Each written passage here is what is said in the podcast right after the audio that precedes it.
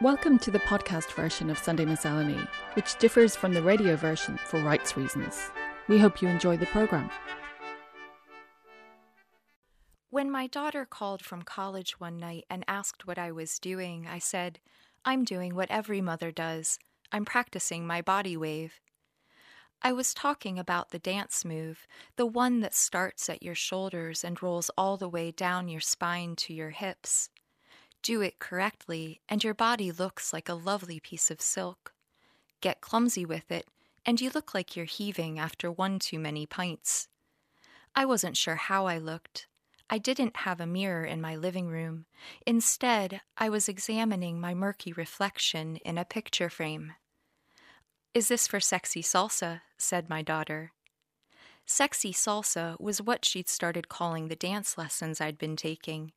They weren't salsa, however, they were bachata. Not just bachata, but sensual bachata. I hadn't even known it existed until I'd gone looking for dance lessons and landed on the Dublin Salsa Academy website. You can't see a dance with the word sensual in its name and not immediately Google it. From there, it was a quick hop over to YouTube's dance step tutorials. Bachata, I learned, had originated in the rural Dominican Republic. The word sensual wasn't a lie, and while you might not have to shoo the kids out of the room, I doubted the dance made an appearance at many church revivals. In one demonstration, a dance instructor held his partner so close their hips practically shared the same joints. Her body responded to his with an electric kind of wave. Good Lord, one woman wrote in the comments, if my partner danced like that with me, I'd fall in love with him. I signed up for lessons. I'd always wanted to dance. I'd grown up in a rural area, but sadly not in the Dominican Republic. My American childhood home had been surrounded by Amish farms. If you weren't forbidden from dancing, you were probably learning to square dance. If you weren't square dancing, you were probably taking ballet lessons in a church basement. That's what I'd done, grand across the linoleum floor below a Baptist sanctuary. My teacher had counted the time in a raspy chain smoker's voice. She was mid fifties from the waist up, but her well sculpted dancer's legs would have made any teenager jealous. Thirty five years had passed since then. Sitting in my Dublin flat, I told myself dance would be good for me. It would get me outside of my head. It was the end of a relationship that had really prompted it. There's nothing like a dose of heartbreak to launch you into a different version of yourself. Eventually, you have to quit crying and turn off Gilmore Girls. You have to look in the mirror or picture frame and say, right, time to revamp. The classes were held above the Harbor Master restaurant. Climbing the stairs for the first time, I was a mess of nerves. A salsa lesson had just finished. The music was loud, but my inner introvert was louder as she demanded an immediate return to my flat. I could see her point. I calmed her down with the promise of takeaway falafel and cracked on. And so it began. Once a week, I joined a group of about 12 beginners. We kept our distance as we practiced bachata's basic step, step, step tap format. Soon our instructor had us move closer. We took turns dancing with different partners, learning the Dominican box step, the pretzel turn, and a variation called Under the Bridge. I stopped thinking so hard and simply gave my feet permission to move. I walked home by the river, watching swans pilot their bodies through the day's final folds of sun. In August, my family came from the U.S. for a visit and I missed class. My daughter stayed for three months, so I pressed pause on the dancing. I didn't totally stop revamping, though. One Saturday, I visited some married friends who'd met online and somehow left their house with a new dating profile on Match.com. My daughter has left Ireland now, and I'm getting ready to go back to dance. I've been practicing my body wave again. We didn't get that far in class before, but I want to be prepared when it comes. I figure most things in life work out best that way, including dance and love. It's half preparation, half just rolling with it. Maybe a voice has said it's time to move on, so you find yourself standing face to face with one stranger, then another. Eventually, one of them looks at you in a way that makes you feel electric. You get nervous. You don't know all the steps, you tell yourself, but you know enough to get started. So you take their hand.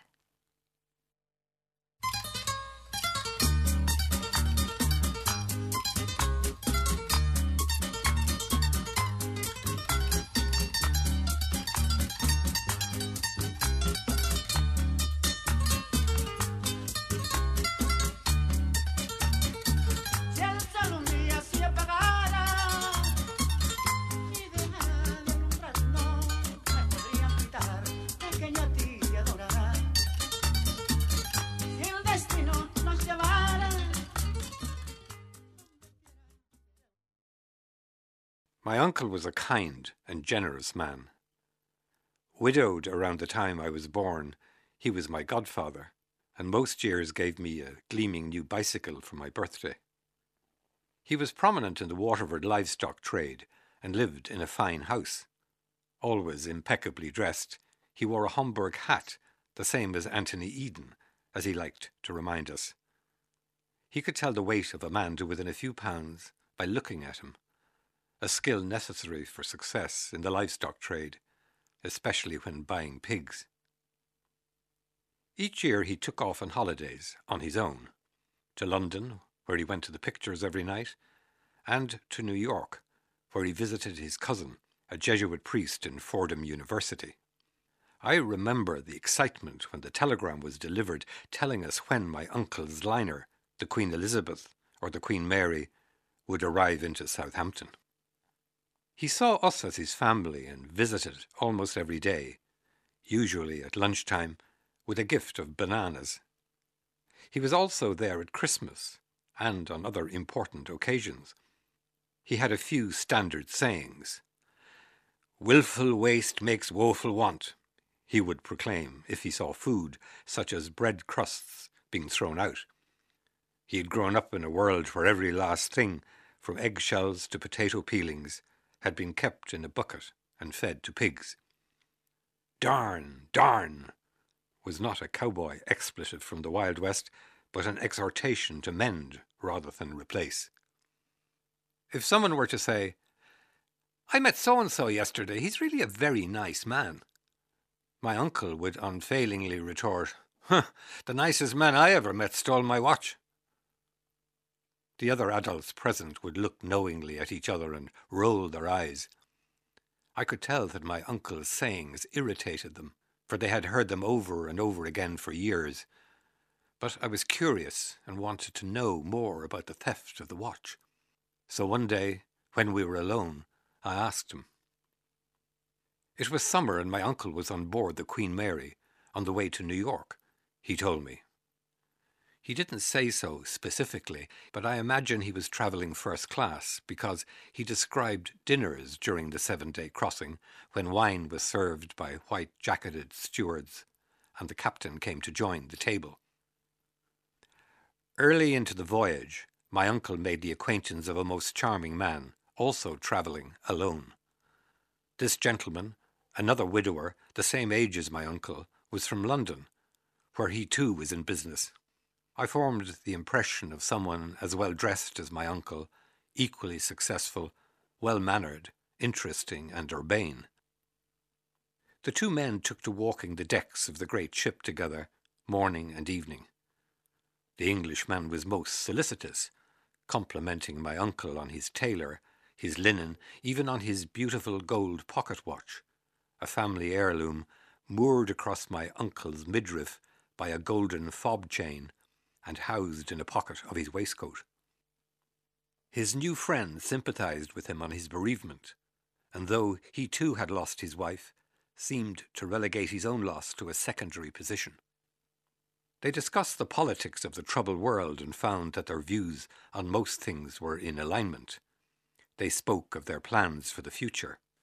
The Englishman was extremely excited about seeing New York for the first time, and my uncle An old New York hand was able to give him tips on where to go and what to see. On the final night of the voyage, after dinner, the two men took their cigars and brandies out on deck.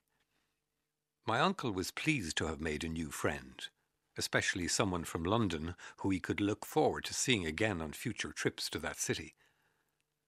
They arranged to have breakfast the next morning when they would exchange addresses. This most charming man then asked my uncle a favour.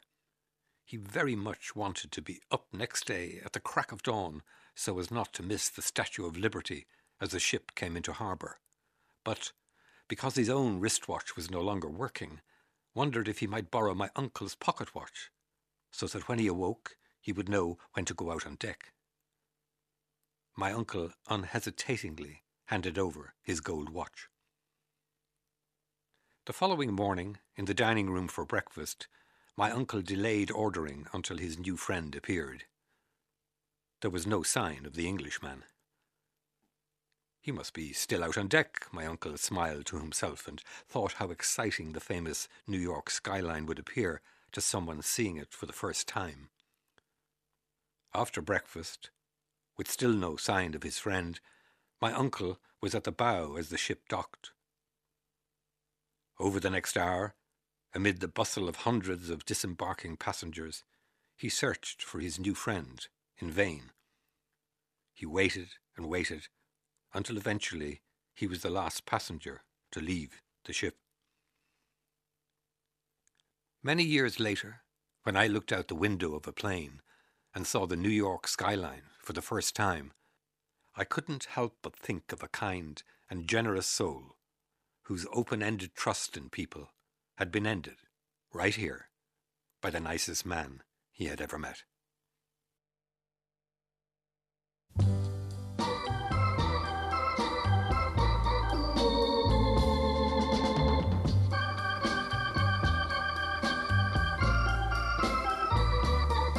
That's life. That's life. That's what all the people say. You're riding high in April, shot down in May. But I know I'm gonna change that tune. When I'm back on top, back on top. I was 13 when I was given a present of a copy of The Diary of Anne Frank, and I was immediately struck by the coincidence that I was the age she had been when she began keeping the diary that was to become one of the most searing and eloquent memorials to the Holocaust. I was also overwhelmed as much by her ruminations as by her extraordinary mastery of sophistication and prose. To my unsophisticated Irish eye and ear, Anne Frank was a revelation. It wasn't that this German Dutch Jewish girl of my own age had been in one way no different to me, she had been better. Despite being locked away from all normal experience for the last two years of her life, almost from the light of day, she was more mature, more thoughtful, more questioning, infinitely more aware. When she began writing her diary on June the 12th, 1942, Anne Frank already knew that she wanted to be a writer, specifically a journalist, if she was good enough. She wrote, I know I can write, but it remains to be seen whether I really have talent. I succeeded in becoming a journalist, although my resolve didn't form until I was 16. Anne Frank didn't. She died a few weeks before her 16th birthday. The last entry in her diary had been on August the 1st, 1944. Three days later, the Gestapo raided the Frank family's hiding place in Amsterdam, where they had lived in secret for two years, and they were sent to Auschwitz concentration camp. Anne's father Otto went to the men's camp. His wife and daughters never saw him again. Months later, his wife Edith died in what in that dark corner of hell was obscenely called the infirmary in Auschwitz from starvation. She had saved her rations for her daughters, Anne and her older sister Margot. In October of that year, Anne and Margot were in a transport of a thousand and nineteen people who were transferred from Auschwitz to Bergen-Belsen in cattle trucks. 549 of them were children under the age of 15 who were gassed immediately on arrival. Anne had reached her 15th birthday a few months earlier, which saved her life. Survivors of the camp later told of seeing Anne as late as January 1945. She was bald, nearly naked, emaciated, and shivering. But she told them she wanted to write a book based on her diary when the war was over. Despite that, believing her father to be dead and knowing her mother was, she didn't want to go on living. She only got one of the wishes. Anne Frank died only a few weeks later from typhus, as did Margot, who was so ill she fell from her bunk and died in the fall. A year earlier, Anne had written in her diary, Margot's not nearly so catty these days. She survived her sister by only a few days. A few weeks later, Belsen was liberated. When the Germans invaded the Netherlands in 1940, Anne's father Otto was a successful businessman. But soon his daughter was recording in her diary the way the world was closing in on Amsterdam's Jewish population. Her father saw the writing on the wall. A secret hiding place reached through a bookcase had already been prepared in his place of business, and there Anne and her family lived from July 1942 for two years, joined by another Jewish couple and their teenage son Peter, as well as a family acquaintance, a dentist called Fritz Pfeffer with whom Anne shared a tiny bedroom, but it was Peter Van Pels with whom she shared her first kiss. The eight people lived in the cramped space for two years, protected by a small group of friends, non Jews, who were risking their own lives in the process. Nobody knows for certain who in Amsterdam betrayed the Franks. The pages of Anne's diary were found scattered in the annex, as it was known, after the arrest. Otto was the only one of the pitiful group to survive the war and published his dead daughter's testimony in 1947. It was translated into English in 1952 and is now available in 70 languages as a clarion call against hatred and discrimination worldwide. Perhaps inevitably, there were accusations that Otto had written the diaries, but technology has proven them to be Anne's own work. Also, Otto initially censored passages in which his keen eyed daughter documented the tensions between him and his wife, as well as her own contempt for her mother. The later entries were a far cry from the little girl who brought her collection of marbles to a school friend before going into hiding and asked her to look after them for her. Other pages detailed her burgeoning sexuality, problems with menstruation, exploration of her own body, and her hopes for a different adulthood from her mother's. I need to have something besides a husband and children to devote myself to, she wrote. Anne Frank didn't know that she would become an international icon, perhaps the most famous victim in the world of the horror that was Nazism. Had she lived on, had she had a normal adolescence, perhaps the diaries might have been a less intensely devastating manifestation of her burgeoning woman's spirit. But reading them shook me to my own teenage core, and I recall them every year on Holocaust Day. Apart from anything else, they've been my trigger for a deep shame for Ireland's indifferent neutrality while fascism consumed Europe and we claimed it was nothing to do with us perhaps nearly 90 years on from a skeletal Anne Frank's hideous death for the crime of being Jewish. We have learned compassion, or perhaps not.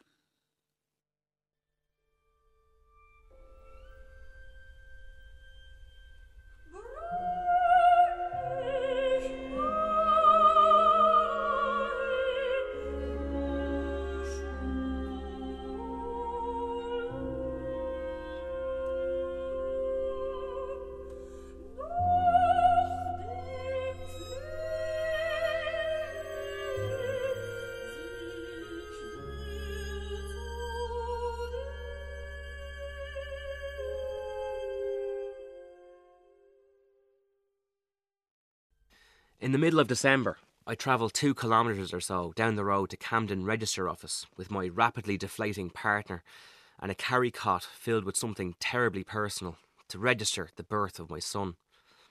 It's frosty in London, the grass frozen white each day before sunrise. I know this because I am there to witness it, my son having kept me up to do so. He was born just a week before, on a Monday morning, purple, screaming, slimy, held aloft by a team of obstetricians, surgeons, and midwives who'd vacuumed his head free from my pushing, drugged up girlfriend, Feddy. I snipped his cord, and they handed him to me, bundled up, before checks first or after, I don't quite remember. And once they did, I rocked him in my arms and looked at his little face and wept, showing him to my also sobbing partner and singing songs to him, between telling him, Welcome, Tig, Céad míle fáilte, Tiggy, Benvenuto, how are you? Chow, chow, chow, my little Tig. I'm happy to update you that upon the birth of my child, I did not suddenly receive or become a font of knowledge about the world. I don't know anything more about life now than when I entered the hospital. I knew midwives worked hard, and I know hospital workers save us from diseases and ill health. My appreciation has increased, but my theoretical knowledge, no. A week after the birth of Tig, I don't know anything else about being a man or what it means to be responsible. I don't know anything about the universe or algorithms or Allen keys or physics or how to make a campfire. Selfish or not, idiotic it is. I feel more invested now than I was in the future of the planet, it being the place my child will live. I am pleased also to report that when walking the streets outside, days after young Tig is born, I'm not overwhelmed with some sort of deep change to my own being. I've not seen the other side. I have not felt love I have never known, simply a multiplication of something already there. No doubt there is some deeper, more subtle change currently snaking its way into my being, but as it is, nope. I simply have a new attendant purpose and a set of matching responsibilities. Walking the frost struck streets of Holloway, I'm at times beset by a deep urge to return home, to check on my baby. But I also really fancy a coffee and something chocolatey, and I'm sure to stress about money while I'm at it. Life carries on, and what's a baba if not just more life about the place, more screaming, puking, diarrheaing life? I have seen my partner happier than I have ever seen her. This is bully for her, but it makes my past romancing of her suddenly seem a little underwhelming. Am I to compete with my own child now for my girlfriend's affection? Yes, it seems. And who will win? Tig. But we feel bound to each other now in a way we can't have ever been before. We've given each other a gift, an explosive well of frustration and love, done a thing together that can't be undone, something that can never be changed. Before I became a father, I saw little point in my interacting with other children, and now, just a few days after, I still don't. I can tell you I have learned very little from my conversations with five year olds, and their thoughts are often disjointed, irrelevant, or vastly oversimplified. But I respect a parent's right to show me their child and boast of them, and to adore them publicly. It is their right, and so too now it is mine. So I will sing across the airwaves of his arrival. It's not enough to just register the birth of a child with the relevant authorities, Camden Council, or with the GP, for I've brought a son of Erin into this world. Though we're over the sea, and he is a little Londoner by dint of being resident here, as far as I'm concerned, he's simply a petite Irishman living in London. He is also un figlio dell'Italia, evidenced by the first part of his last name and his mother's eyes so far. So notice now to all that he is Tig, a name for me worth roaring to the nation and all its people, whether they care or not, because delight demands to be shared. An unequivocally brilliant, marvellous, ecstatic thing has occurred, and so mark these words Tig, my darling boy, is here.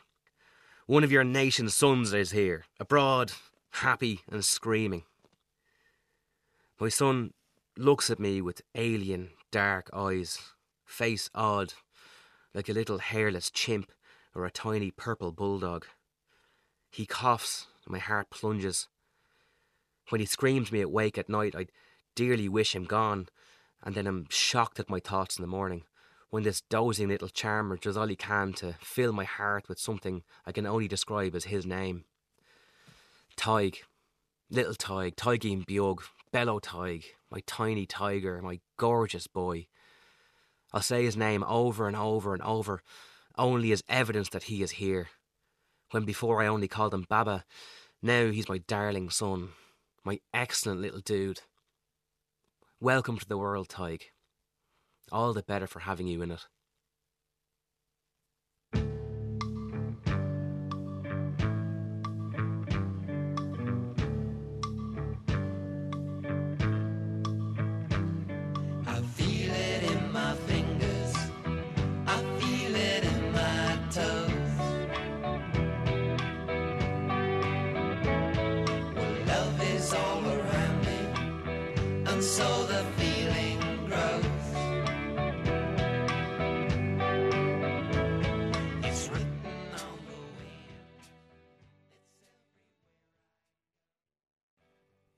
On the 25th of January, the anniversary of his birth, Scots everywhere celebrate our national poet, Robert Burns. My great great uncle, Roger Quinn, was also a poet. Known in his day as the tramp poet because of his itinerant lifestyle, his family came to Scotland from Ireland in the 1840s and settled in Dumfries, where Roger was born in 1850. He was a bright child and was educated privately, not because the family had money, Indeed, Quinn Sr. was described as one of the poorest men in Dumfries. But he had influential friends, and those connections, allied to the boy's intelligence, won Roger a place at Dumfries Academy. He encountered prejudice and snobbery from wealthier boys, but used his brains and his fists to defend himself. At school, he fell in love with books and with writing, and this became a lifelong passion. He was inspired by Burns, but also in particular by Shelley, to whom he wrote a poetic tribute. On leaving school, he started work with the local council. He also helped his father's friend, a publisher, who owned the local bookshop. A patron of that shop was no less a figure than Thomas Carlyle, who lived nearby. But young Roger knew nothing of Carlyle's literary fame.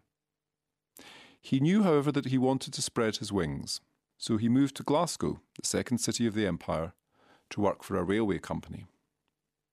His family moved to the Scottish borders to my hometown of Galashiels around this time and in due course Roger followed them, finding employment in the woolen mills and factories that had grown up close to the River Tweed. Roger spent his leisure time in rambles by streams and over hills, or along the green highways of this lovely and romantic countryside. He became active in the local amateur dramatic society, a path followed many years later by my mother and in a small way by me. And unlike my mother and me, he began to write poetry, Quinn loved the great outdoors, and when, after many happy years in the borders, he was obliged to return to work in Glasgow, he was miserable.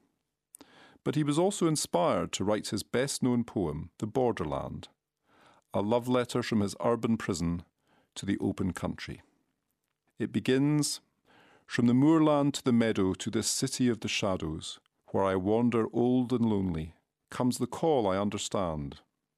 In clear, soft tones enthralling, it is calling, calling, calling.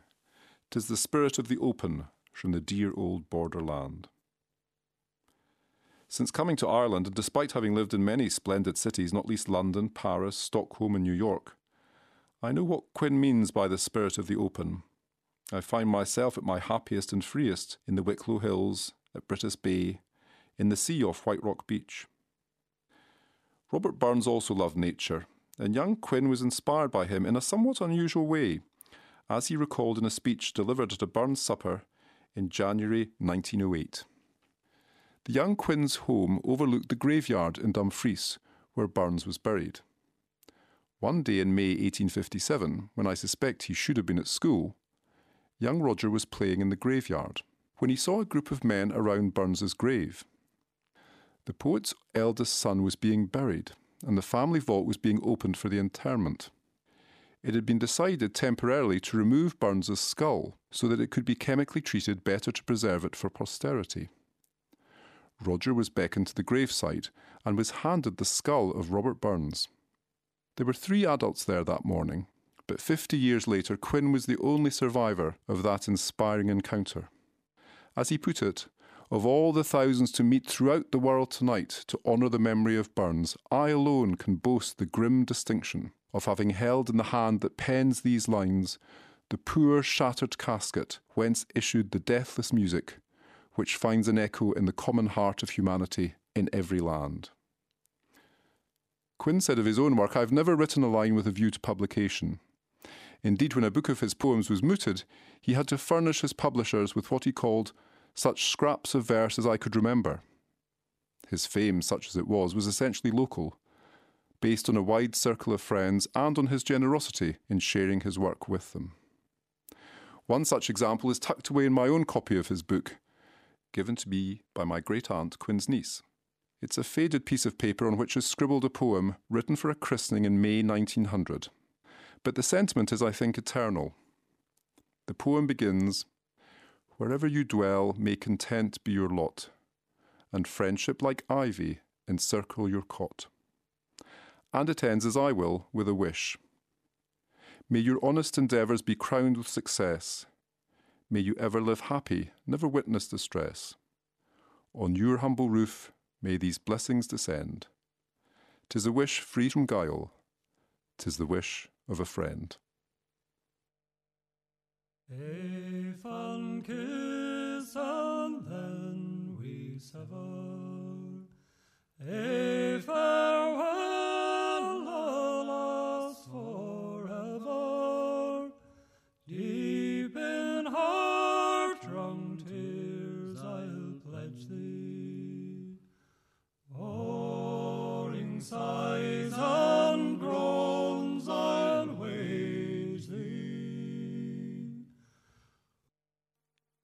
River ran.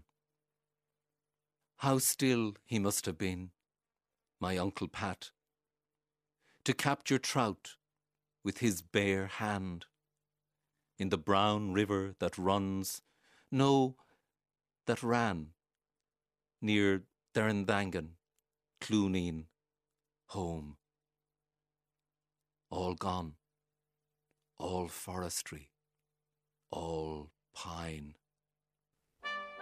On this morning's programme, we heard Sexy Salsa by Elizabeth Oxley, New York, New York by Peter Cunningham, The Diary of Anne Frank, the great teenage testament of Nazism's most famous martyr, was by Emer O'Kelly. Registration of the Birth of Tig was by Rory Gleeson. Burns Night and Borderlands, my great great uncle Roger Quinn, was by Paul Johnston, who's the current British ambassador to Ireland, and River Ran, a poem by Vincent Woods.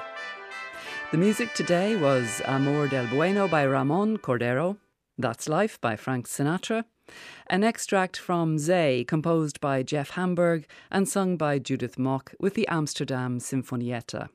Love is All Around by the Troggs, and A Fond Kiss was sung by the Voice Squad. Sunday Miscellany's broadcast coordinator is Elaine Conlon, and the producer of the programme is Sarah Binchy. And you can find out more about this and other RTE arts and culture programmes on the website rte.ie slash culture. And to listen back to this morning's programme, just go to the RTE radio app. You've been listening to the Sunday Miscellany podcast. For more from us, you can follow the programme on Facebook, Twitter, Spotify, or Apple Podcasts. Just search for RTE Sunday Miscellany.